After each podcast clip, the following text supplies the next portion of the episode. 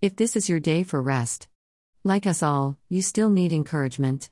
Be encouraged today by this wonderful verse from Colossians 3, verse 16. Colossians 3, verse 16 Let the message about the Messiah dwell richly among you, teaching and admonishing one another in all wisdom, and singing psalm, hymns, and spiritual songs with gratitude in your heart to God. The word richly means abundantly in great measure, in large amounts. The message of the Messiah is to dwell richly in us, because it is good news. Richly in abundant assurance. Richly because He is our sufficiency, in everything we do.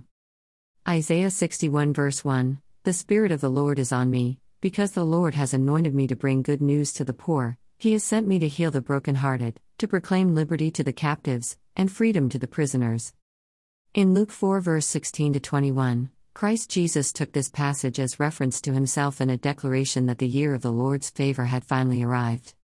The message of the Messiah, good news to the poor, healing to the brokenhearted, liberty to the captives, we were all held captive to the power of sin, but the Messiah has set us free.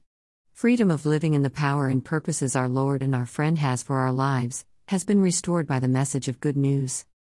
Ephesians 1 verse 7 In him we have redemption through his blood the forgiveness of our trespasses, according to the riches of His grace.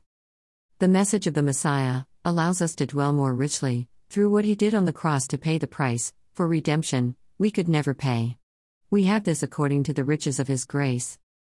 So let us all today, let the message of the Messiah dwell more richly in us, so more can be won for His kingdom. Be blessed today and every day. From your friends at My Lord, My Friend Ministries.